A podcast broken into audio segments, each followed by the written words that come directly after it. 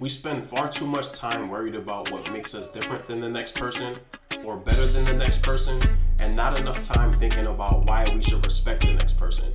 We all have a story, an overarching theme that runs through our lives and makes us who we are.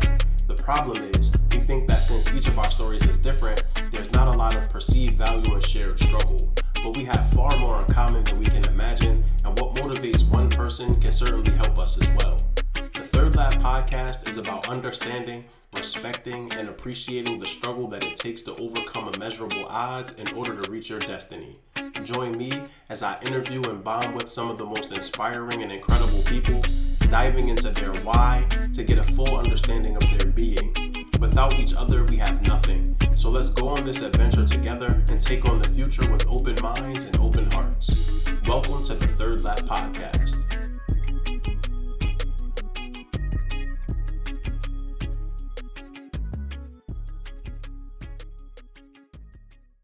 What's going on, everybody? Thank you again for joining us for another episode of the Third Lap Podcast. Um, I gotta stop sounding surprised when I say this. Like we're not gonna keep doing these episodes, but every time I'm like, yo, I'm surprised that we we still here. We made it. but um, yeah, now nah, we still pushing, man. Third lap for life, yo. And so really excited today to connect with my guest. As always, I have someone really inspirational, um, influential on the podcast today. And so today I'm joined by the homie Taj Dashaun, athlete, career transition coach, fellow podcaster, author, and all around just a real one, man. And so Taj, brother, I appreciate you joining me today. Um, yeah, how's everything going? Everything is great, man. I appreciate you, man. Uh, real recognize real, brother. You, you yes, know, you're my Philly brother, man. So gotta re- gotta throw that out there, man. But all is well. I'm honored to be here. Glad we connected. And thank you for having me, man. Yes, sir. Nah, man, I appreciate you being on here. Really looking forward to learning more about you and about your your personal and professional journey throughout life, man. And so, how we know each other. Yo, so I tell people all the time, LinkedIn is, is my money maker. That's why I'm running the bag up because you know LinkedIn has been good to a brother over. So we met on LinkedIn. I think like half my episodes, if I didn't know the person personally, like we met on LinkedIn. Uh, and Man. so uh, we met on LinkedIn. Yeah, like Taj said, real recognized real. We hit it off pretty much immediately. Um, I saw some of his podcast episodes that he was sharing, um, and just all around the content and, and what he contributed to to the social media site. Reached out to him, was like, bro, you know, I love to have you on the podcast. Um, we connected by phone a few weeks ago and then decided to schedule a date and time to sit down and chop it up. And so, yeah, man, anything you want to add about how we met or how we know each other?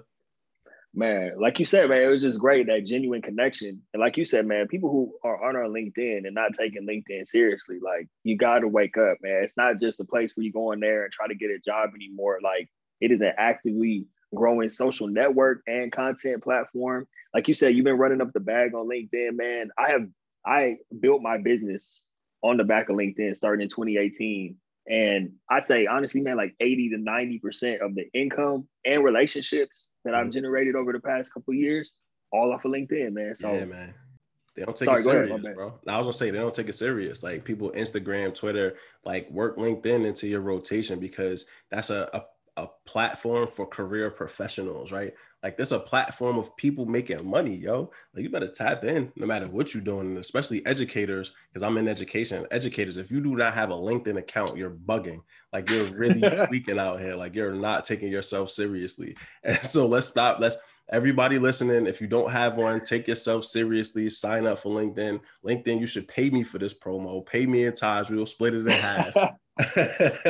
but nah, man, we, we met on LinkedIn, bro. But yeah, my bad. I had interrupted you.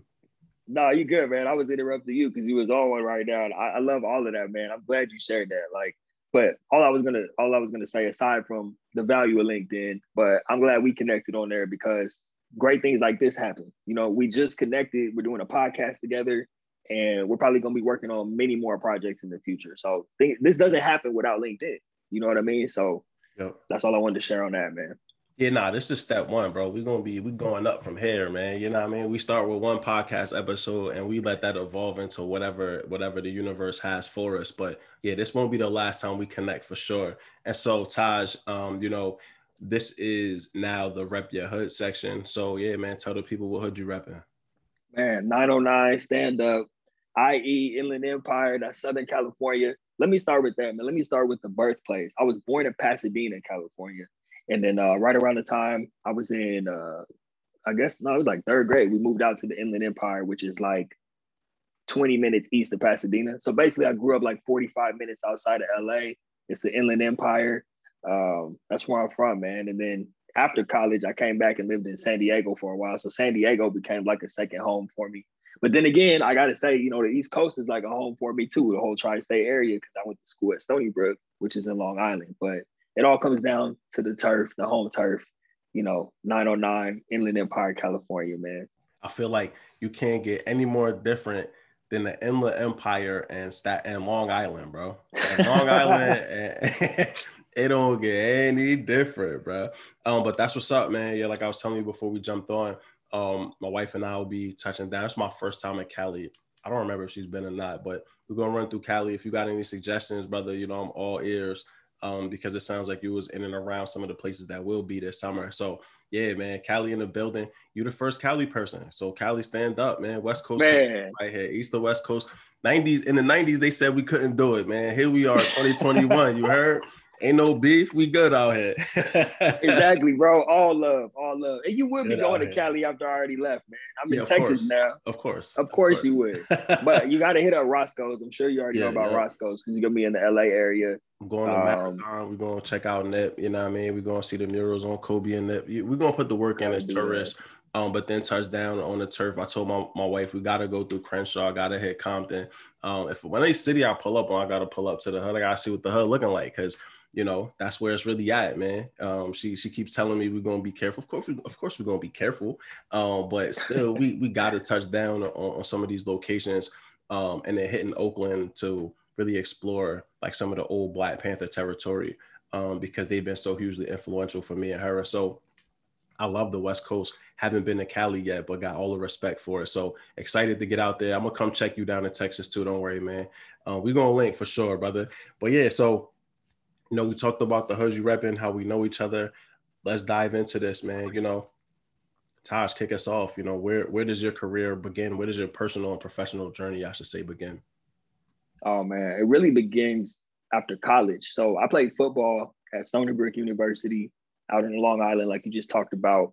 And uh, my professional career began with just being lost, man, completely lost. Like none of nothing I'm doing right now, the book, the podcast, the coaching, uh, you know, working with a publishing company, none of this was ever on my radar, man. I graduated from college, I came home, had no idea who I was outside of being Taj the football player, you know, was just completely lost, a lot of drinking, a lot of like hey, I don't have a job right now. I'm back home. I just basically had an extended college, man. So I spent a lot of time being lost, a lot of time just like that fall from grace was difficult for me because I went from being, you know, at a university, uh, D1 university on scholarship, going to New York City almost every weekend, living it up, you know, then come back home and I'm, I'm back in my childhood bedroom with no job prospects.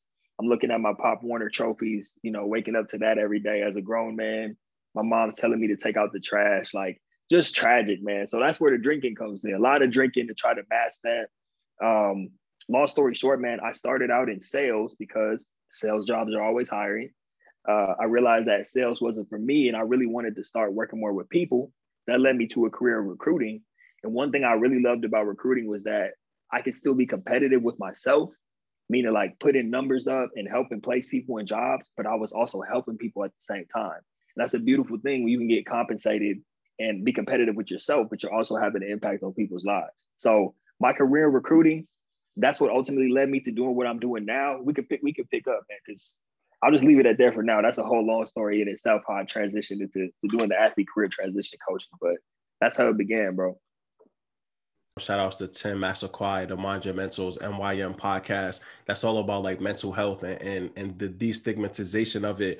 But Tim used to play in the NFL, and in our first two episodes we were former NFL players, and just that transition around going from all you've known to the unknown, right, is a wild transition, man. And hearing athletes. Like I tapped out in high school. I was on big butt. I was smoking heavy weed. You know what I mean? If I didn't caught up to the kid, um, I had chances to be a little bit more serious. But between chasing women and, and, and smoking a lot of marijuana, I, I wasn't really serious, but you know, hearing folks that did get into college, play college ball, a couple folks that that had chances in the professional leagues.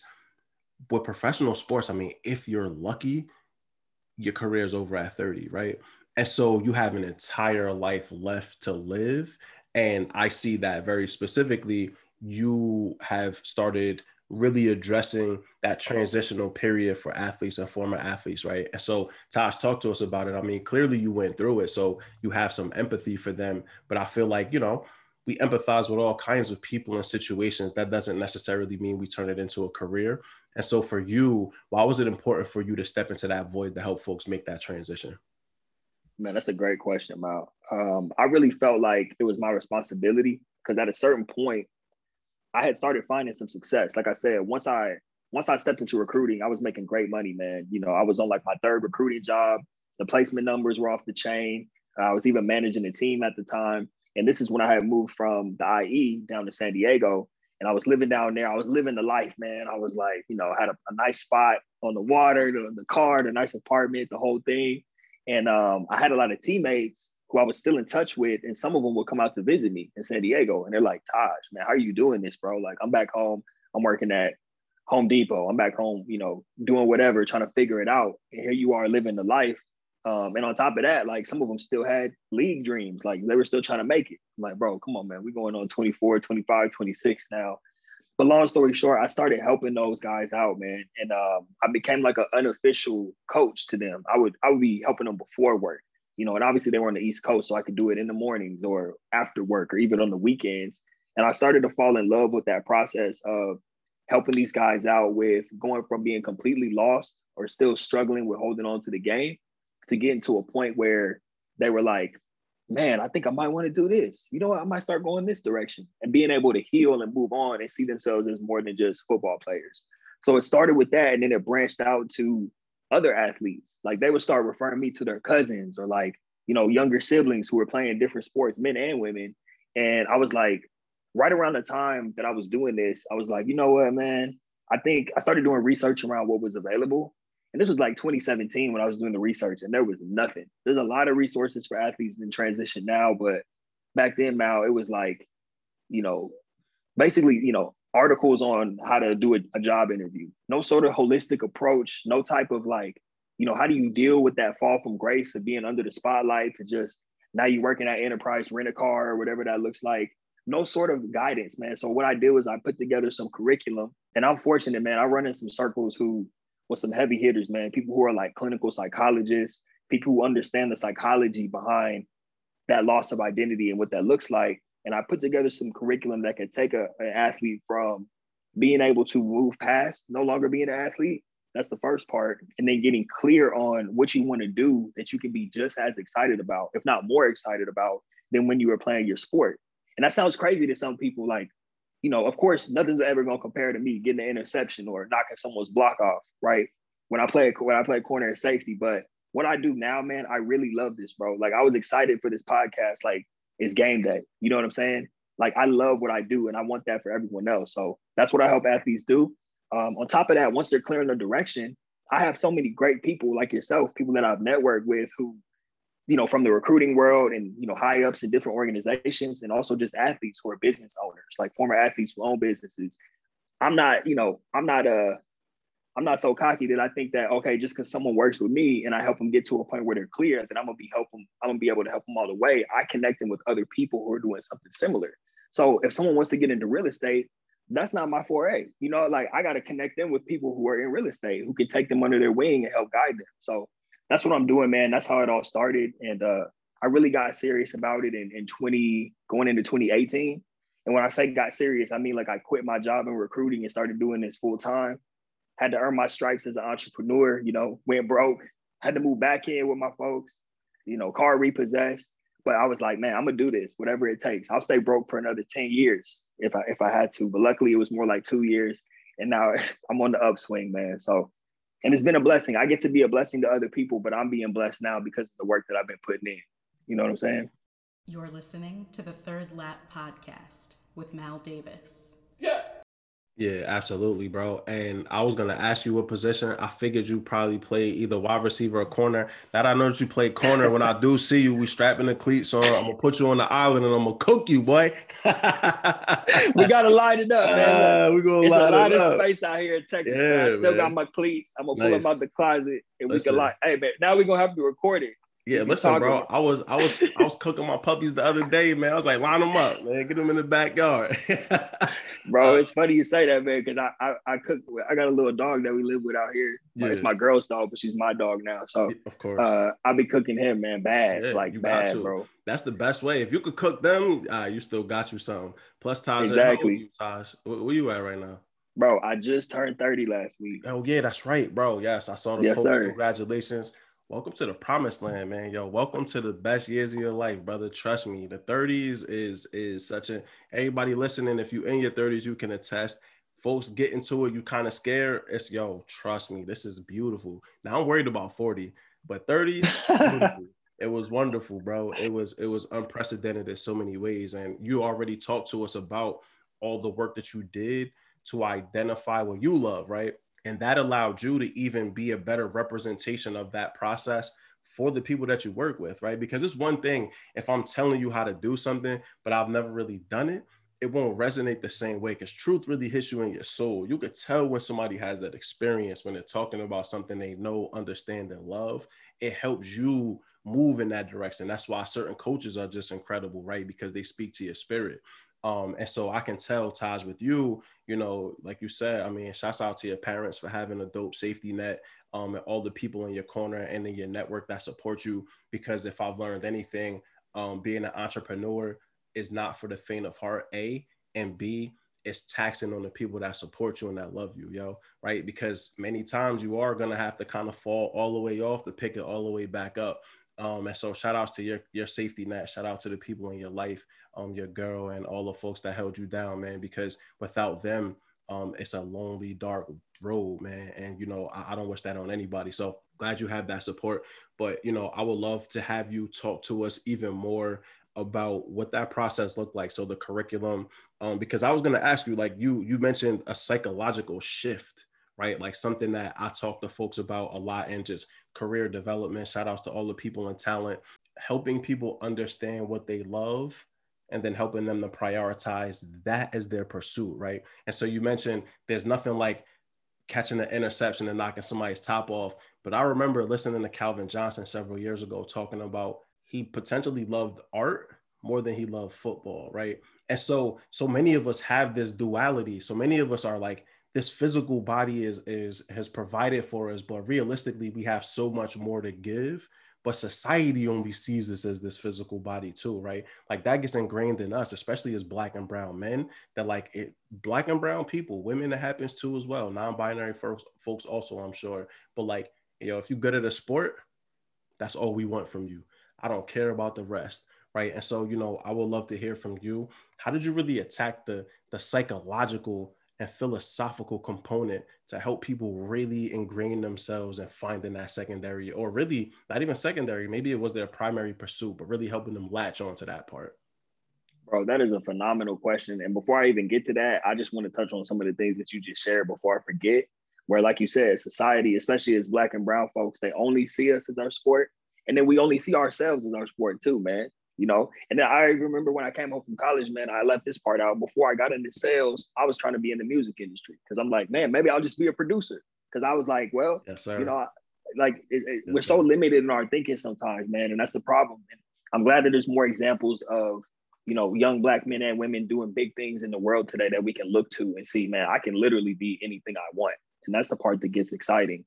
Um, and you know what, man, is that's really what I teach. To answer your question, is I want to get people to a point where I'm not Mr. like, oh, follow your passion. Because you mess around and follow your passion, like just because you want to be a rapper, you know what I'm saying? Like, that's great that you want to rap, but are people, are you actually having an impact on people and are people willing to pay you to do so? Right. I'm not trying to crush anybody's dreams, but I'm very realistic with I'm letting folks know that life gets really exciting when you understand that you can create. Because we might have played our sport, like you said, maximum 30 years old. And I work with folks who like might have been coming off a professional career overseas and they were coming up on 30. But when you really think about it, that was such a small window in your life to where you have like 70 years ahead of you to be able to create and do whatever it is that you want to do.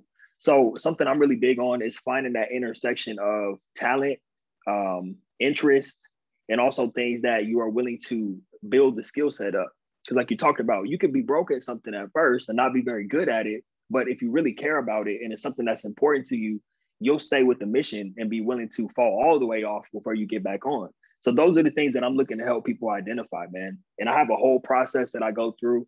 Um, I'm really big on getting people to really come up with that clear vision, not just for a paycheck, right? Not just what am I doing for a check, but what am I doing long term that's going to have an impact on the world and it's going to bring me fulfillment in everything that I do. And I think if people really spent time on it, which we don't have time that time to spend while we're playing our sport because it's just 24 7 whatever your sport is but now that you're no longer playing the sport, you have nothing but time to intentionally craft and create that vision and do what you got to do to pay bills while you're building long term on the back end. So that's what I look at, man. Yeah, I love what you just said there. And I wanted to take a shout out uh, time to shout out Kala Conductor. So he shared with me these four quadrants of like kind of purpose, right? And so is what do you love doing, what the world needs, what can you be paid for? And then what are you good at right? And so like those four quadrants and then the very middle of it is purpose. It's like a big star that's your purpose. And i think that a lot of times the short-sighted component comes into what you mentioned around okay you love the rap but are you good at it right? Is it something that people can compensate you for? Because you could be you could like several different things you may only be good at one of them right is it worth that pursuit i also kind of am on the fence and i would love to hear how you feel about this if somebody wants to pursue rap, like I'm gonna encourage you, right? Like if you really think that that's the thing, sometimes you have to go through that experience to see that that isn't the hustle that you think it is, right? Like I used to spit, you was producing, you know, we spent time in and around that work. People think it's a get rich quick scheme, and it is not. Like that is some of the longest hustle that you could run up, especially as an independent artist. And so, you know, when you run into someone that is really, really hell bent on doing this one thing that probably isn't the thing that they're going to necessarily seek su- see success in how do you approach that right? Like how do you ultimately talk to somebody? And i think this is could even be valuable for parents that you know really want to see the best for their child feel like the kid may not be headed in the right direction. You know how do you kind of interject there to say hey listen i get it you love it but like maybe something else might be the, the lane or the, the place to pursue Man, you man, you see, this is why I love this podcast, man, because you come with the fire questions. This is actually thought-provoking questions, you know. Um, one thing I'll say is that, and this is to your point about like how you you used to spit, I used to make beats. When I come across someone who needs kind of that reality check, it's more so encouraging them to not limit themselves to just that, right? So I still like making beats. I still make beats in my free time because it's relaxing for me and I enjoy it but it's not something that I'm going to try to make a career out of. And I had to realize that very early on because I had to ask myself, is it something that I'm willing to struggle with or pursue long term? And the answer was no. And then ultimately, I felt like I wanted to make a bigger impact than just making beats. So, what I'm doing now, and I'm using myself as an example, I love coaching people and helping people and watching people get to a point where they're clear on what they want to do so that they can start executing and as athletes, you know this, man. If you latch into an idea as an athlete, you're gonna run with it and take it to the moon. But it's about having the right thing. Because I've seen athletes apply that go-getter mindset to the wrong career. And yeah, they might have made it, but then eventually that burnout's coming. It's only a matter of time before you hit that wall. And you're like, damn, I put in all this work. I made it to the top. I made all this money. And I picked the wrong path. So it's so it's so important to have that clarity around the right path first. But what I'll say is, man, like I never want to shoot anyone's dream down. I just want to encourage them to not limit themselves to only one thing.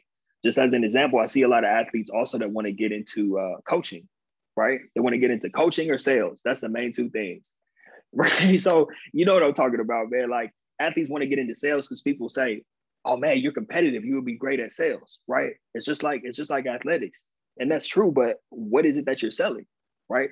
If you're just if you're just trying to sell something to make a quick buck, yeah, you're gonna make some money at first because you got that go-getter mindset, but eventually you're gonna burn out. If you want to be a coach, I challenge people. Some people make great coaches, man. Some people like definitely should leave their sport and immediately go into coaching. Some people it would serve them better to explore what can they do outside of athletics.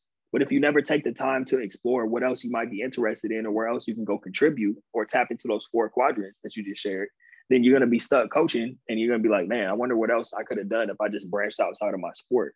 So I don't even know if I answered your question, bro. You got me like, you know, you ask these stop provoking questions. I just went like 20 different directions. What what was the original question? No, no, you you you really hit on it. You know, it's really about just like like you mentioned, not wanting to kill somebody's dream as much as open up their mind state to there are other things that you can do right? And i love the the example that you gave around an athlete wanting to transition directly into coaching right? Like give yourself some space right? Like move away from the game for a little bit. Make sure the game loves you right? You might love the game the game might not love you back bro and sometimes you know it's important for us to really come to that understanding of okay I, one of the biggest realizations i had in life is everything comes to an end. Everything good things, bad things, indifferent. Everything has a starting point, everything has an end point, including the life that we have. And there's so much appreciation that we lack for ending something, right? That sometimes things just have to end. Doesn't mean you can't go back to it, but it does mean that for that moment in time for you, it doesn't make sense to pursue any longer, right? And you mentioned about still making beats. I still freestyle every day, right? Like, you know, I'm still as sharp as I probably was years ago, but it wasn't what I wanted to contribute to the world necessarily. And I had to take my time and energy and pour it into the things that I felt mattered. But I still have love for it. I'm still good at it. It's just not what I want to do. Um, and so I, I, love that you mentioned sometimes you just have to distance yourself from the game, and the game could be anything, right? Like you could be a career educator. Sometimes you need to step away from education, do something different, and realize whether or not this is really what you want to do. Um, and so, you know, Taj, you have the Thrive After Sports podcast that is attached to the work that you do. So, talk to me about the podcast, man. You know, I love anyone that really evolves their work beyond just the day to day nuts and bolts and figures out how to like share that message across a greater spectrum, right? I mean, it works for you, it gives you great publicity. People probably want to come and work with you, but it also shows a level of like commitment and understanding that you have that there are people that you can't work with for whatever reason that still need this information, still need this guidance, right? The third lap, there'll be people I never talk to that hear this that I hope gain a bunch from it that I may never interact with. Um, you know, the purpose is for the content to be there so that they can enjoy it. And so for you, a what was the purpose initially? So why did you start the Thrive After Sports? And then where do you ultimately see it going moving forward? Bro, you hit the nail right right on the head with we do it like and as a podcaster, I know you know this too. We do it so that we can impact people without ever having to speak to them directly. Like you just cast such a bigger net of being able to impact and, and help people. So that's exactly why I did it, man. Um, and it was right around the time where like things started to pick up. So I started it in 2019. By then, I had officially been putting myself out there as a transition coach uh, for about a year, a year and some change at that point. I was starting to get momentum. I was starting to get a lot of referrals. People wanted to work with me. And so my calendar was booked up, man. And I'm like, man, I got all these people who they need advice, they need help. But at the same time, I can't reach everybody. And I'm putting out all this content. Why don't I just take the same content, the same videos that I'm putting on YouTube and just strip the audio? So that's how it started. Cause I'm like, at the end of the day, man, people are busy. They're not to sit there, even if it's like 10, 15 minutes and watch a video, even if it's to be helpful for them. But if people are on their commutes, then they'll listen to that. So that's how it originally started. It was just a bunch of solo episodes. I was repurposing my videos. And then, of course, just like anything else in life, it started to evolve. And what it evolved into was, all right, well, I got these people I'm working with. Let me interview them. So then it started becoming, I'm going to interview the people that I'm helping transition because people have heard me talk about it till I'm blue in the face. But let's get some people who are just going through it and they can share their experience and how they're overcoming it. And then it evolved into, man, I'm connecting with all these other dope people in the space who work with athletes let me start interviewing them. So that's what it's really become, man. Um, and that's where like I, I see it continuing on that path where it's not so much about me sharing information. It's not so much about me interviewing the people that I'm working with. It's more so about interviewing other people who are doing dope things and pointing them in the direction of people who have great resources. Um, so that's where it's going, man. That's I think I'm going to continue with that uh, I've been hosting a lot of panels and stuff too. So whenever I record the panels, I just take the, the panel and post that on the podcast. So what it is is a place where current and former athletes can come to Thrive After Sports, listen to these episodes, listen to the stories of other former athletes who are out in the world doing great things and get inspired. and get ideas for potential lanes that they could carve out for themselves by hearing how other people did it. So that's what it's all about, man. Hey, so I'm really excited to announce the first ever advertiser for the Third Lap podcast. And of course, it's the homie Teddy Gandy and his team from Blacts Apparel. Blacts is a clothing company that focuses on black reality, both past and present. They share daily blacts or black facts, quotes, and content regarding black reality through their social media. So stop by the store at blacts.com. That's B L A C T S.com to check out the Blacts basic tees and all of their inventory. Blacts also uses its platform to collaborate with local artists, so keep an eye out for their limited edition tees and apparel. Make sure to use the promo code Third Lap for 10% off your first purchase. I mean, really, what you waiting for? Get the blacts.com third lap for 10% off your first purchase. Support the homie Teddy, support the podcast. Let's go. Yeah, man, and it's it's all about that paying it back, paying it forward, right? Like you know, making sure that we leaving doors open. Um, I, I prefer to take doors off the hinges because I feel like you can leave it open, the wind could blow it closed. Somebody might come by and see it's open and close it. If it ain't no door on the hinges, it ain't nothing to close, right? And so as we go into these spaces and as we continue to to blaze trails for folks behind us, um, remember to take the door off the hinges. Take the door with you, yo. You know what I mean? they put a new door on, it cost them something, right? it takes some time to get approval for the for to get the new door. So by then we done snuck a couple folks in, man. But yeah, no, I love it. I love the the thoughtfulness and intentionality that goes into attaching Thrive to the work that you're already doing. I, I really enjoy the fact that like you even took it a step further and you're interviewing the people that you're actively working with there's so much there's so much like the secret sauce. I've been thinking about this. Like there is no such thing right? Like there's no such thing as a secret sauce. Hard work right? Like we think about the big mac. Mcdonald's had to work they behind off to advertise it to mass produce it to sell it. Like yeah the sauce is great but if they didn't put the work in the sauce is irrelevant right? And so we get caught up in like what's the secret sauce? What's the secret sauce? I've been thinking about this for weeks. And over the weekend i was like hard work, right? Like we want to run away from it, but everything comes back to working hard and working intelligently. And so, you know, clearly you worked very hard. You were willing to go all the way to ground zero to the very beginning to build yourself back up. But you're also working intelligently. You understand that like you have to have a network around you. You have to be able to codify these experiences, right? Because you can't talk to everyone, but your message can reach anyone, right? And so understanding that difference led to the Thrive After Sports.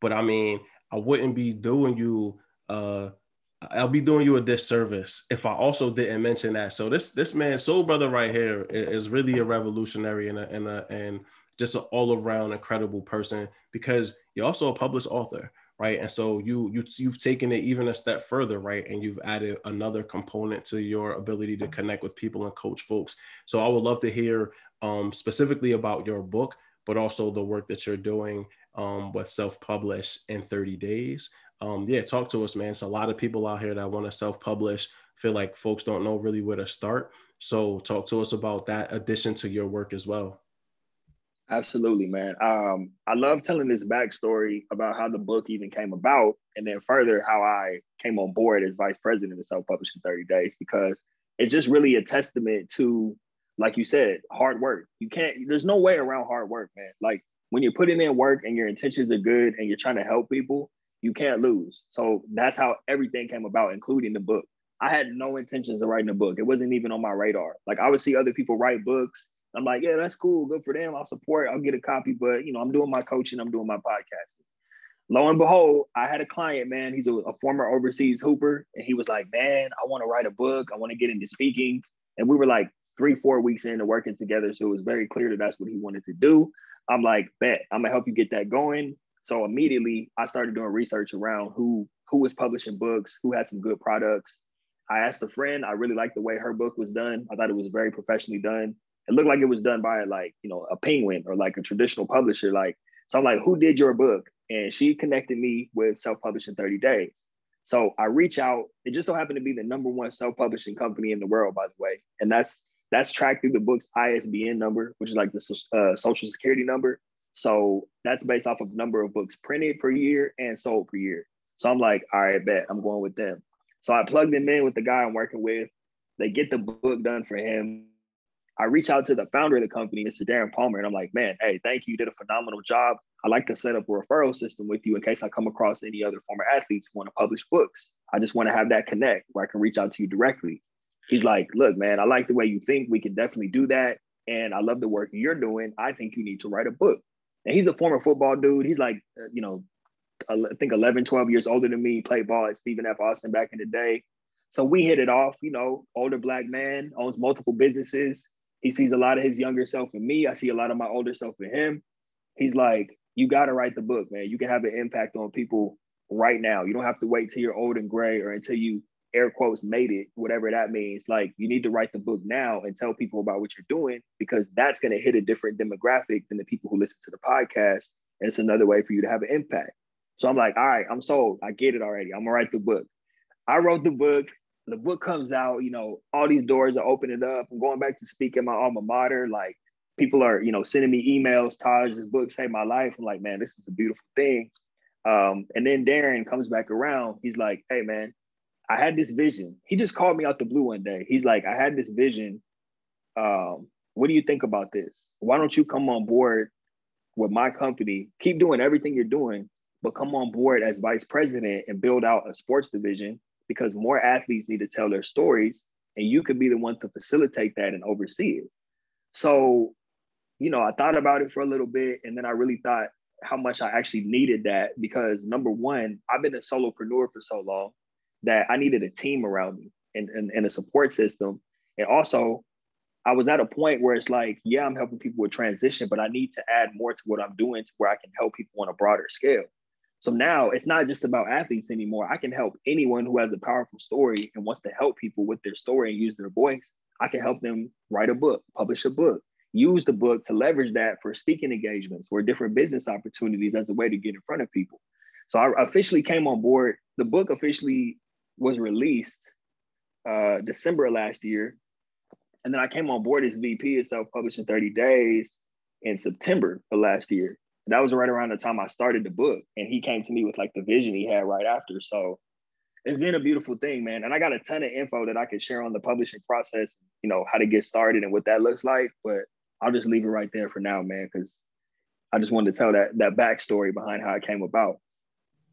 Yeah, for sure, man. And so, you know, I would love if you did give a, a couple of tidbits or like, let's start with one thing because I feel like that could probably span into a bunch of stuff um, and still want to talk about like your motivation and, and other things to come. But yeah, so anyone that's interested in self-publishing, I mean, what is, what is like a piece of advice or a couple pieces of advice that you give them in regards to starting that process? All right, man. I'm gonna preface it with this. If I start getting too long-winded, just cut me off. All right, because there's so much. I have so much I can share with you, and it's perfect because not only did I just learn this myself, having gone through the, the writing and publishing process last year, but now I'm helping other people do it. So it's like, first, the first thing you want to be careful of is there's a lot of advice out there about publishing your book. And sometimes it's overwhelming, right? You don't know who to listen to. There's all these different articles. People say just upload it to Amazon, right? Now, we do put all of our books on Amazon and Barnes and Noble through self-publish in 30 days, but what most people miss out on is number one, getting the book professionally done so that it actually so that it doesn't look like a DIY project. Because I'm sure you've seen this, Mal. There's some people, man, you could tell they did it themselves. The book comes out and it looks like they threw it together themselves. And so for people who they have businesses or they're wanting to be the book uh, the book to be a representation of themselves so they can put their best put their best foot forward it's really important that the book is done professionally. So self-publishing 30 days is a hybrid company to where you get you get the book professionally done where, where it looks like it's done by a simon and schuster or a penguin but you maintain all the copyrights and the ownership. Because what people don't understand is they, they only think to when they think self-publishing they think i'm gonna upload it to amazon or they think i'm gonna try to get with a traditional publisher so these days, traditional publishers like a Penguin, like a Simon and Schuster, they operate like the music industry, where they give you an advance up front, but you got to have some buzz. You got to be Michelle Obama or somebody like that. They're not just come gonna come knocking on your door because you got a story to tell and you want to write a book. They don't care. Is the book going to sell on a on a mass marketing scale, right? So a lot of people get burned when they try to pay all this money to get agents and work with a traditional publisher, not understanding that they don't want your story anyway. Even if they do, if they give you a cash advance, you're responsible for recouping that money, just like a record deal. And if your book isn't selling, they're gonna pull that book off the shelves for the next hottest thing, and then you're stuck with a bill and a book that's not selling. So it gets ugly real fast. And then the other the other side of it is like I said, people try to upload the book to Amazon, not understanding that number one, Amazon takes 60% of every sale. So you put the book on there, Jeff Bezos is taking over half of every purchase, and you can't track the data. So what we do is we get the book professionally done, walking walking authors through step by step how to actually write it professionally. We have an in-house team, not just people who run it through Grammarly, but they look at the content. How does this actually flow? When people pick up this book, are they not going to be able to put it down because it's so well written? Little things like, like that are important. You want to have a team to get eyes on it, not just an editor, not just proofreading, but content. The other thing is cover design, right? People get in trouble, man. They try to hire somebody off of Fiverr or something to do it for the low, not understanding what type of color palette needs to be used so that a book looks good when it's printed, not understanding what type of file, not understanding dimensions. You know, so it might look good on your phone or your laptop, but you upload it to Amazon and now it's looking crazy when it goes to print because you didn't understand what you were doing as far as what needs to be done cover wise. So I say all that to say, you got to be careful, man. You got to be careful out there. People will tell you just just upload it, don't worry about it, it'll be fine. But then it comes out looking crazy, and then people are stuck with a book remorse. They got a book, yeah, you, you know, you can say you got a book, but when people look at it, they're gonna be looking at you like how you do anything is how you do everything, and no one's gonna take you seriously if you don't put your best foot forward. So, what we do, oh, another thing, this is the last thing I'm gonna leave you with. This is where people miss out on the strategy. If you upload it to Amazon before you have a pre-order stage, then you're missing out on revenue and you're missing out on tracking the data of people who are ordering. So I'll just use myself as an example. The team walked me through step by step to help me write it, design the cover, do the interior design, and then we announced the pre-order stage. So the book was about three months from being released while we were doing editing, but people were ordering my book because we, we released a 3D image saying, hey, this book is coming out in a few months. You can pre-order at thriveaftersportsbook.com. So people are placing orders, and all of the income is coming to me, so I can fund other projects I'm working on for uh, for athletes, rather than it being, you know, sifted through Jeff Bezos' pockets first. And I'm able to see who's ordering, so I can add those people to my email list and send them more stuff that's going to help them. And these are the same people who are going to invite me to do speaking engagements. So you fast forward, I've already, you know, done the pre-order stage. Now the book officially comes out. Now you put it up on Amazon and Barnes and Noble after the pre-order stage. But I've had all that time to be able to have people order from me. And even now, people still order from me because that's where I'm sending people to. So that's what I was saying. Another, this is the last thing, man. See, I'm, I'm on my soapbox now. You got me fired up. Another thing I would say is don't get into the mode of thinking like, oh, who am I to write a book? Right? Don't get into that mode. So you got to understand that whatever, like whoever you are, it doesn't matter what you do or why you want to write a book or what your story is or what you're going to put in the book. You got to understand that someone is going to be impacted by that. So even if you write a book and you know it's just something to give to the grandkids or whatever someday, like why not get that done? Because most people's books they end up in the cemetery. Like people have all these ideas of oh I want to write a book and then they never do it. They never get started, and and then it never comes out. So if you're thinking about writing a book, definitely go for it. Make sure you get it professionally done, but go for it and put it out there because someone's going to be impacted by it. So I'll just leave it at that. You're listening to the Third Lap Podcast with Mal Davis. Yeah. Yo, gems on gems on gems, man. You know what I mean? And we're gonna leave it at that because realistically, for anything more, you gotta pay Taj for his time, man. You know what I mean? That's all we could give out though, right? Like for free, you could give a million. He about to give you a billion dollars worth of game. Man. So we're not doing that. Um, but yo, I appreciate the feedback. You actually got me excited to start the book writing process. And I've been joking with folks about that. Like, you know, I actually never really thought about it until we started talking. Um, but I think it is important to, if you feel that passion, like my dad published, I told you I walked through the process with him. Shouts out Pop. Um, he published his book through Amazon.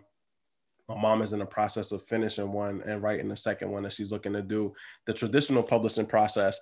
I told her, you know, rock with my man Taj, he got you. But you know, my mother, she's nah, she want that upfront money. She, you know, some people want the upfront bread, like they that's their process. They rather have that good chicken in their hand. You know, I, I went through the whole recoup and 360 deals from the record industry. And so I know that that whatever they front you, they want every penny back.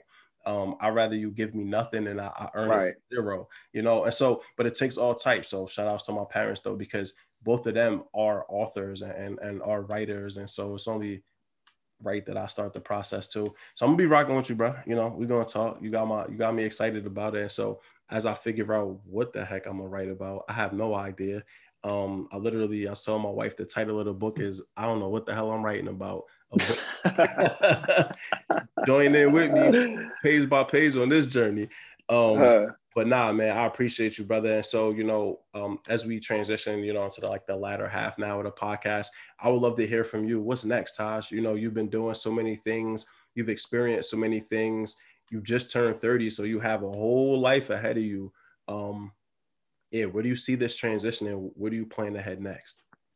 Yeah, man. And, and thank you, bro, for that warm welcome to the 30s, man. Cause I definitely do feel it. It's like it's that type of feeling where you get there, you're like, I've been I've been joking with people like, man, my 20s are a tax write-off, man. I was just learning and trying to figure it out. But now I feel like that's okay, what your 20s are, yo. It is playing around, you know, go party, go have fun, enjoy yourself, jump off the porch, learn life lessons. Because all of that stuff when it's 30 and it's go time, and 32 is really the go time, go time. So when you hit 32, everything kind of just falls into place. You like, yo, I'm about to destroy the world now. And so, you know, but 30 is beautiful, man. So folks, don't be afraid of that transition. Use your 20s as an experience to learn and all of those lessons, you get a chance to apply that in your 30s. And that's incredible.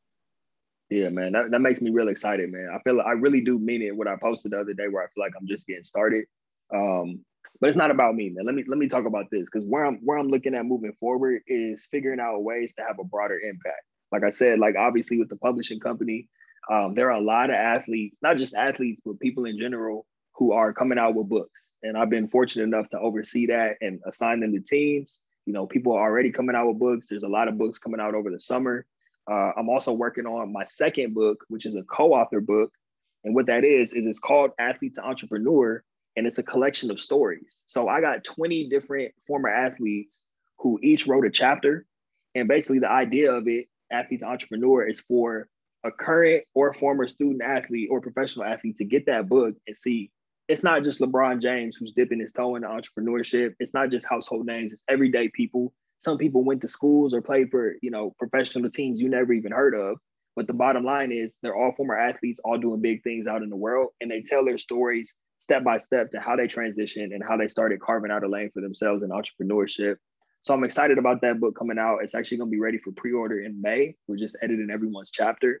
So that's book. Thank you, sir. That's book number two, and then book number three uh, is going to be called um, "Surviving or Thriving." So it's a spinoff of Thrive After Sports, but it's now to the general population, which kind of leads me to my next point, man. I'm starting to branch out because since COVID happened, I realized it's not just athletes who are out there struggling, trying to figure out the next steps it's not just athletes who are unhappy in their jobs. You know, it's not just athletes who feel like they want more out of life and are seeking that fulfillment. So basically, I'm kind of going back to my recruiting roots where I, you know, carved out this lane for myself specifically with athletes. But I see myself being more someone who is providing resources, writing books, you know, uh, hosting shows and and having conversations around how to help anyone, not just athletes, but help anyone carve out their lane and find fulfillment in their life so that they can ultimately, because I look at it like this, man, like you know this, man. I'm preaching to the choir, but just for anybody listening, all of us have something unique to offer, and it's almost like, you know, like Three Stacks said, the, the world's a stage, and everybody got to play their part, right? So that's how that's really how I feel about it. Like if you're not tapped into whatever your gift is, like the, then you're then the world is lacking because you're not bringing what you were put here to do and bringing that forth to help someone else. So I'm looking to be that person that sparks that that fire in other people to help them tap into what they're meant to do so that they can they can play their part, you know. I love that piece where uh, what you just said, man, around like if you don't identify what you're supposed to do, if you can't provide that spark to the world, the world's lacking that spark. Um, and that's such a unique way of looking at our contributions. Um, because again, I mean, we started off this conversation talking about how like we minimize the contributions of, of black and brown athletes, but I think that you could take athlete off and put black and brown anything and and their con- contributions are being minimized. And so you know i think just in general um, it's important that we spend that time. You know we think oh man i got kids. I got this mortgage. Um, you know I have folks that come that are coming up on the podcast that have mortgages and had to walk away right? Like you know to have kids and and kids and them had to really be lean for a year or two to figure it out. But I feel like you're modeling for your children what it looks like to chase what you love. And I feel most entrepreneurs just through this process and through conversations that I've had, like anecdotally, I've noticed a correlation between entrepreneurs and at least one of their parent or grandparent being an entrepreneur, right? Like most people that are hustling on their own saw somebody that they love doing it, and so they know it's it's possible. And so the importance of you codifying those stories, providing that second book around athlete to entrepreneur, right? That transition and letting folks know it's not just LeBron, you know, it's not just the people that you can see. There are so many people making that transition successfully, starting small and just building a really strong foundation um, and then just building from there, right? And so, yeah, absolutely open up that umbrella. Um, you know, as I'm looking at what's next for myself, it's, it's more coaching of people in that transition because, much like yourself, I find a lot of joy in helping people find what they love in life. That's the whole purpose of this podcast, yo. Is I'm connected with mad people that do mad different things, and so somebody, this is going to relate to somebody, right? Um, but at the core of it all, everyone that's been on here, myself, included, um, we all are pursuing what we love and giving no excuses and and not apologizing for it, right? Like appreciate all the people that support us again, that network of people around us, my wife, my parents, you know, my close friends and family. This wouldn't be possible without them. Same for you, I'm sure, and all the folks that have come on here, man. So definitely give shouts out to them. But I also want to say that like I appreciate you, bro um, because you could have went a thousand different ways with this. You could have been money hungry. This could have not been about setting other people up for their success long term, but instead you focused in on them. Um, and I'm sure that that brings you great joy, but it also brings great joy to those folks also. And so, you know, we're we're now here. Um, I would love to hear what's your motivation, man. You know, again, you could have done anything. You you Taj had the skills and, and intelligence to be in any space in any walk of life. And so you find yourself where you are intentionally and on purpose. What motivates you to continue to push forward and open well i was gonna say open doors forget opening doors remember we taking doors off hinges. So you know what motivates you to take the doors off the hinges and walk away with it? Oh man that's another great question. Before i even answer that man i can't just skip past all the you know words of affirmation and words of encouragement you just shared with me man. So just know the feeling is mutual, bro. And I definitely, you know, I feel like we haven't even met each other in person, man. This is really only our second real conversation. And I already feel like I know you since we was, you know, knee high, bro. So uh definitely appreciate all the work you do and have a tremendous respect for who you are as a man and your message. Um, but yeah, man, I'm definitely looking forward to linking up. We gotta lace them up when you come to Austin, man. But uh all right, let me answer the question now. Let's see. Uh my motivation, man, is and I always tell people I feel like I didn't have a choice you know, and I'm sure you can resonate with this. Like it gets to a point where you kind of hit a crossroads. You know, some people call it like the quarter life crisis. Um, I was at a point where it was like, all right, you know, you have certain things that are important to you, and that's when like helping athletes was on my radar, or you could play it safe. And I think all of us, no matter who you are, we feel that call at some point in life. And some people ignore the call, ignore the call, and then eventually, you know, they might take it when they're in their 30s, 40s, and 50s. But we all have that responsibility to kind of um, face the unknown, face the ugliness, face the un, you know the uncertainty of trying to do something different or going out there to, to really leave your mark on the world and do things that are important to you. Um, and I feel like I didn't have a choice. So my motivation is, I always say it's like 50% selfish and 50% uh, selfless. And what I mean by that is I'm motivated by, I don't just want to it's the name of the book, right? I don't just want to like survive and just live paycheck to paycheck. And I don't just want to like do a job just for the sake of doing a job or just doing it for money. So the selfish part of it comes in where like I'm motivated by freedom, by being able to like my goal is to wake up every day and get paid to be myself. And I finally reached that point in my life after years of, you know, scratching and clawing to get there. I get paid to just be me and, and help people in a way that I feel like is important to me and that's the selflessness part of it too where i'm motivated by helping those athletes and not, not like i just shared not just athletes but people in general helping people who are lost get to a point where they don't have to feel lost anymore feel helpless. Because i've been there and it's a scary place to be and you feel like there's no hope and you feel like no one understands. So i'm motivated by being the light at the end of the tunnel for those people who feel like they're never going to figure it out or they're never going to be fulfilled or they don't know what they're doing um, so I think about that every single day, man. That's that's what motivates me. And then of course, man, you touched on this a few times. my family, bro. Like that, they didn't have to let me move back in after college, and they definitely didn't have to let me move back in when I went broke, trying to start a business, thinking I was somebody. You know what I'm saying? Like they, they didn't have to do that, bro, but they did. My girl didn't have to stay with me when, you know, my car got repoed and we had to move out of our apartment and she had to move back in with her mom at the same time I moved back in with my folks. She could have easily been like, bro, you're done. But she stuck with me. And uh, you know, I, I, don't take that for granted at all. So that's my motivation too. I put the people who are closest to me in my life, I put them through too much hell to just, you know, feel like I'm complacent or like I can take my foot off the gas now. It's still way too much to be done, bro. Oh yeah, man. It's way too much to be done. Again, shout outs to your parents, shout outs to your girl, yo. Um, that's a queen right there though, right? Like, you know, it's that's the same with my wife. Like, you know, I realized I realized years ago, but it continuously is reaffirmed to me that my wife is a writer. Like she really is my right hand. Like, you know, when we moved to where we at right now, the the moving truck never showed up. And so me and my wife high key moved our whole crib, right? And like it ain't yeah, them eyes is the same way that I looked at my wife carrying heavy ass shit. Like I'm like, damn, like she really with it. Like she ain't complain. We both was hurt in the bad, back hurt, but we did it. You know what I'm saying? And like for me, it's little stuff like that that speaks volumes of a person's character. Cause she could have just sat on the steps and, and, had a pouting session and looked at me crazy and be like, yo, spend more money, get somebody else. Nah, she strapped it up the way I did and we gutted that joint out. And so, you know, anytime you're going through situations with a person and they continuously show high character, you value that, right? Like, so I hope people listening, if you got people in your corner, because we tend to take the people that give us the most love for granted, right? We because we, we assume that they'll be there appreciation goes a long way. Telling somebody thank you, that you love them, that you appreciate them. Yo, Taj, I love you, brother. I appreciate you, man. For real, right? That goes a long way. You never know when you catch somebody where they are in that day, right? And so you spoke about that love that you have for the people around you. And I hope that like you also speaking that to them and, and showing them through actions as well. Um, but yeah, shout out to your parents because you know, not everybody parents gonna let them back in after they broke. So they gonna be like, hey son, life lesson. Figure it out. Straight up, bro. Straight out. up, man. And you just reminded me, man, real quick. You, you, of course, because I've told them time and time again. But like when we get off here, man, I might just call my folks and just tell them thank you. Just, just because you just shared that, bro.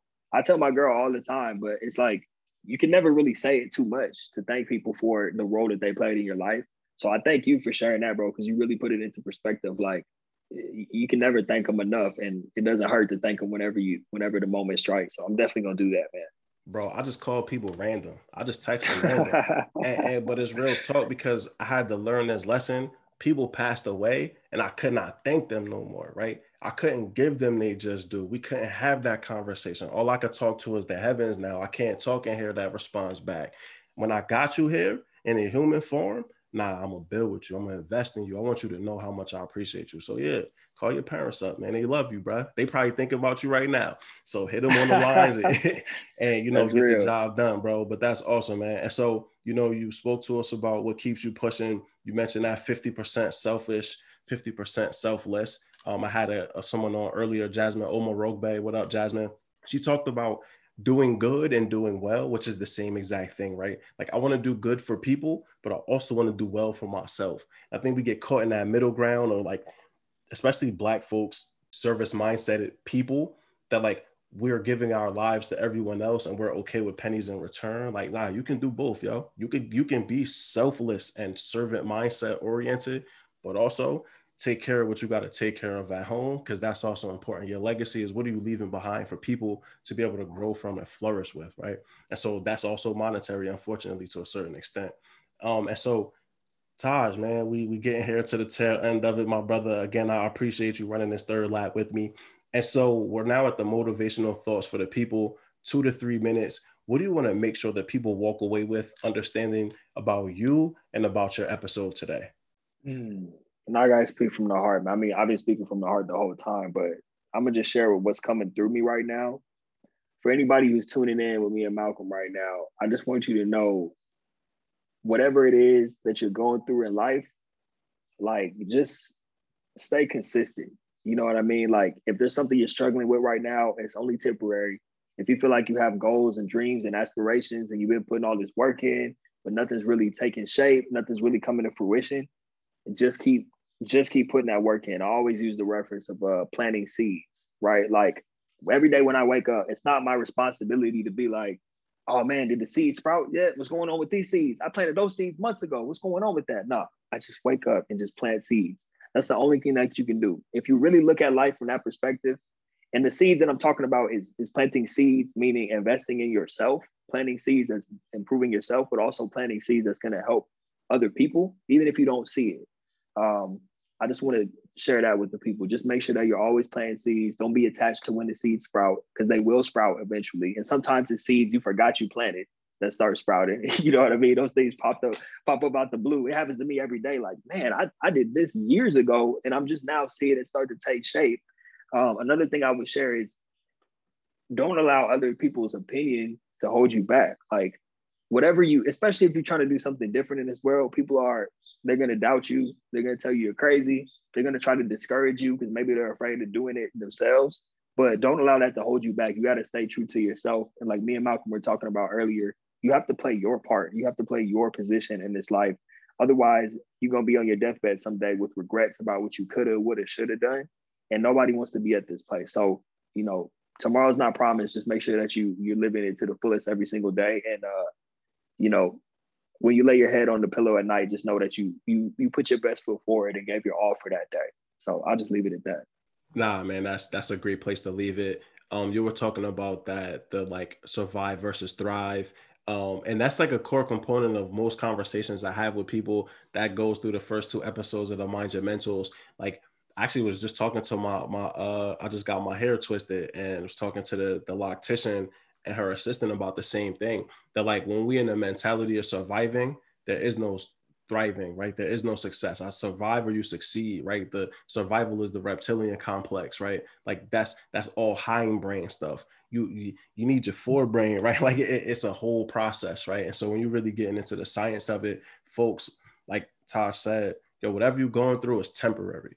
It is not forever. You know, the way we extend it to forever is when we allow it to be forever. If we don't ever break away from it, right? Like when we end up doing the same things over and over, expecting a, a different result, nah, it's never gonna happen, man. You you already know what you're doing doesn't work. Try something new. Um, and for folks that are interested in learning more, we'll actually get into this right now, but that are interested in, in writing a book or getting more involved in that process, I definitely suggest to reach out to Taj um, when I start my process, you who I'm going through, brother. So uh, definitely throw us the title of your book so that folks could check it out. I already purchased it. My man Todd sent me the link. We, we did the transaction. I got it right here at the crib. Um, so I appreciate you. That came real handy, real quick too. You know, quick transactions. I love quick transactions. Um, but yeah, man, talk to me. Uh, what's the name of the book so folks can find it? And then also anything else that you're reading? As i've said numerous times now the book club has evolved into like a joy club. You know it's hard as hell to find joy in a pandemic. So what are you doing that you find joy in that other people may enjoy as well? Man well first of all i got to thank you for supporting the book bro because just because you know, just because we connected didn't mean you had to buy it. You know what I mean? I wouldn't have been mad at you if you didn't buy it. So I appreciate you supporting. But yeah, Listen, when my book drop, you buy my book, so we good. Yeah, come on, bro. I'm gonna at least know. sell one book, and it'll be tied. So I appreciate you, son. Man, you're gonna sell more books than you could possibly imagine, bro. Not only that, but I definitely uh, I host shows to the publishing company as well. One of them's called Author Spotlight. So, matter of fact, when you drop your book, I want to interview you on Author Spotlight so we can have a great conversation like this and talk about your book. And now you got me thinking, man, I wish I would have actually prepared a book list because I got so many books that changed my life. But I'll start, you know, I got it right here behind me. You know what I'm saying? Let me hold it up. Thrive After Sports. That's that's my book right there. You can get that at thriveaftersportsbook.com. Uh, it is available on Amazon, as I mentioned. But if you heard me talk about Jeff Bezos earlier in the episode, please just get the book from thriveaftersportsbook.com. Support your boy. Um, aside from that, so I recommend this book right here the Way of the Superior Man. I recommend this book to, honestly, I think women should read it too. Uh, but obviously, it's called The Way of the Superior Man. The reason I recommend that, um, I actually heard Nipsey Hussle talk about this on an interview where he said Lauren London got that book for him and had him read it. That book is about what it actually means to be a man, meaning like it talks about some deep concepts like sacrificing yourself for your purpose, um, and how a man should always be mission oriented. Like if you think about it, even a sperm cell is like on a mission. It knows the target, it knows the goal. So as a man, this book really talks about staying focused on your goal and really being like, um, mission oriented and even like sacrificing to achieve your goal as long as that goal helps other people. So The Way of the Superior Man by David Deida. See, now I got to reference the bookshelf. Uh, the Motivation Manifesto. This is fire. The Motivation Manifesto by Brendon uh, Brendon Burchard. It's not what it sounds like either. It's not like, you know, rah rah motivation. It's really like life principles.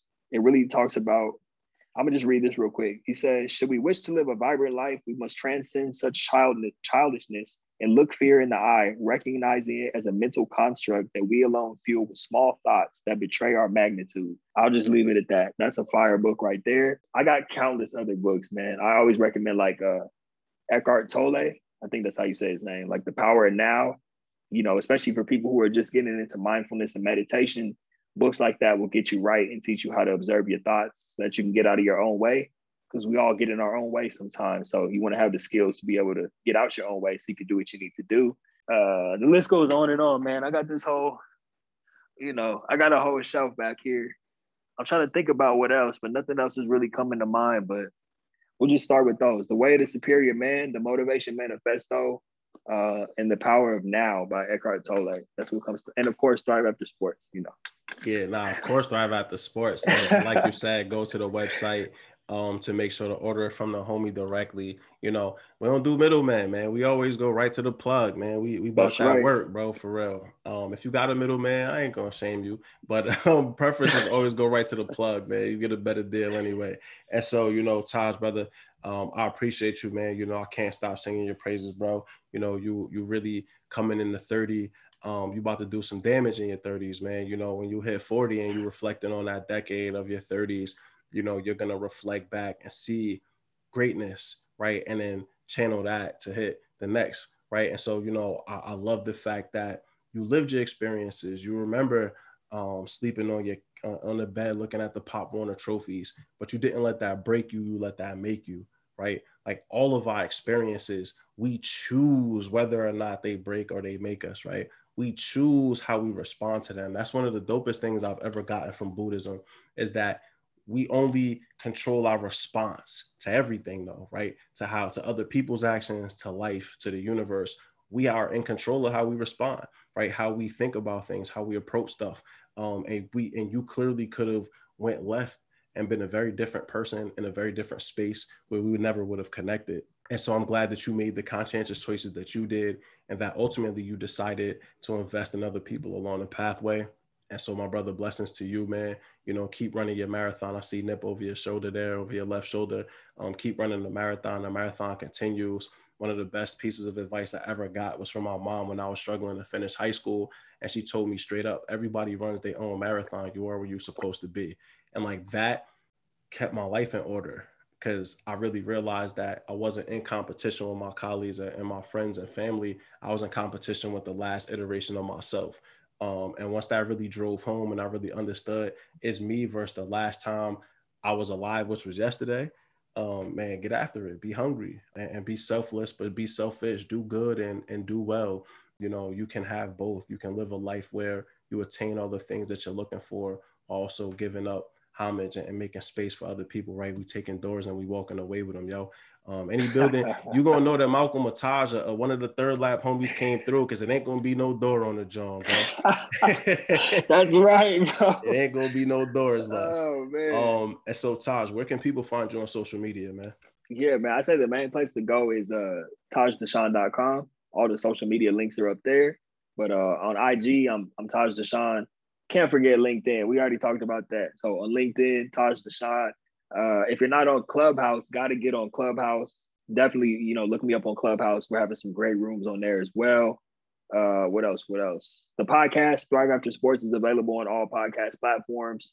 You can get the book at thriveaftersportsbook.com, or if you just go to tajdashaun.com and click on book, then you know it'll be there. Also on my website, there's a place where you can schedule a free call. This is for uh, former athletes specifically on that website. But um, if you're looking to get a book done, you can go to selfpublishn30days.com. That's the letter N, self-publish the letter N, three zero days. Uh, there's a link. If you go on IG in my bio, there's a link for you to schedule a call to talk about getting your book done on there. And if you go to my website, I know I'm driving directing traffic all over the place, but hopefully someone will just pick one and go with it. if you go to tajdashaun.com, like I was saying, there's a place where you can schedule a call. So if you are a current or former athlete um, or a parent of a current or former athlete, schedule some time to speak with me on there because uh, that call is 100% free. And I'm getting busier and busier, so I can't guarantee that that button is going to be there forever but uh, I'm doing free calls. A lot of times people don't even need the full program. Like they get on there and schedule a call, and sometimes they just need somebody to talk to. You know what I mean? So they don't have to like go through a full program or anything like that. We have one conversation, they get pointed in the right direction. So yeah, man, that's where you can find me though. Yeah, definitely t- connect with Taj. Like I said, man, if you aren't on LinkedIn, folks, all jokes aside, take yourself seriously, jump on there. Um, Taj, I just started following you on Instagram. So we linked up. I appreciate you again. You know, we're, we're here at the end. We, we ran this third lap together. You know, I learned a lot more about you, gained, you know, uh, thousands and thousands already thought sky high of you. Now you out there somewhere in the, in the stratosphere, man. You know, you up there, my brother. And so, you know, I appreciate you. Um, welcome to the circle, man. Welcome to the third lap family. Um, you know, like you said before, this is the the first step, and I'm sure um, a long experience between the two of us in regards to interactions. You know, when I catch you out there in Texas, I'm gonna cook you, brother. We're gonna strap him up. oh, you. come on. I'm definitely not either, yo. I'm so fat and out of shape, bro. I'm gonna have to run hella laps. I'm gonna just put body on you, bro. I'm gonna have to man. body you. I'm gonna run these Brandon Marshall routes on the outside, man. Nah, we're not even gonna do all that, man. We're gonna get some barbecue and call it a day, man. That's what I I'm ain't trying to run about, no routes either. Nah, pull my hamstring, man. I'm good. Just, I'm right, good. I just bro. thought about my Achilles popping. My wife like, oh, right. what are you doing? What are you doing? I can hear her yelling at me now, bro. Uh, so yeah, we're gonna get some barbecue. We're gonna chop it up, man. We're gonna have ourselves a good time, bro. But yeah, man, we made it to the end. Um, this is another episode of the Third Lap podcast. Um, as I mentioned before, in regards to appreciation, everybody listening, I appreciate you. Um, the numbers and and the love and support of this podcast has continued to grow. Um, I appreciate y'all, man. I appreciate you. I appreciate everyone that's been on here so far for suggesting other people to me um, and really supporting me and something that like I just did just for the hell of it, yo. Um, you know, I really had no plan. I just had a purpose and a vision.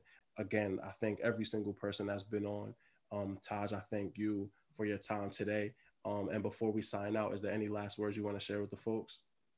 Nah, man, this has been phenomenal, man. No, no joke. This is one of the fav- my favorite podcast interviews that I ever done, just because of not only the the thought provoking questions you asked, but the way the conversation flowed. And I think we touched on a lot of important topics, man. Yeah. That's going to help a lot of people. And uh, you know, I can't. I'll be doing you a disservice if we get out of here and I don't acknowledge you and thank you, man, because like you said, it started out one place. That we already have mutual respect, but this is now this is now like a friendship, bro. This is not like a brotherhood that has been created off of one conversation, bro. Right. So I'm excited just for everything, man. And I, I, really appreciate you having me on the show. And uh, I'm beyond excited for what's to come, man, in the future. Yeah. It makes me excited to think about all the things we could work on together, man. Listen, absolutely, man. We're gonna sign out, and I'm gonna talk to you about one right now because you mentioned it. It's been at top of mind, so I'm like, we're gonna get offline and talk the bag. Um, but yeah, let's man, do it. you know, yeah, brother. You know, I appreciate you. Um, definitely a brotherhood. Welcome to the Third Lap family. Um, everybody, again, this is a another episode of the Third Lap podcast. Each one teach one. We all learn together. This is the host Mal Davis signing out.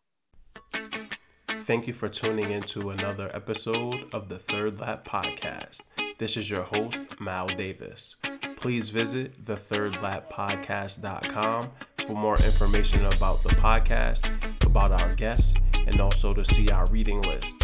You can find us at the Third Lap Podcast on LinkedIn and Facebook, at Third Lap on Twitter, and at Third underscore Lap underscore Podcast on Instagram.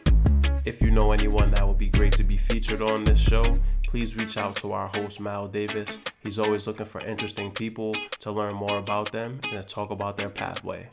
Thank you so much again. Have a good one.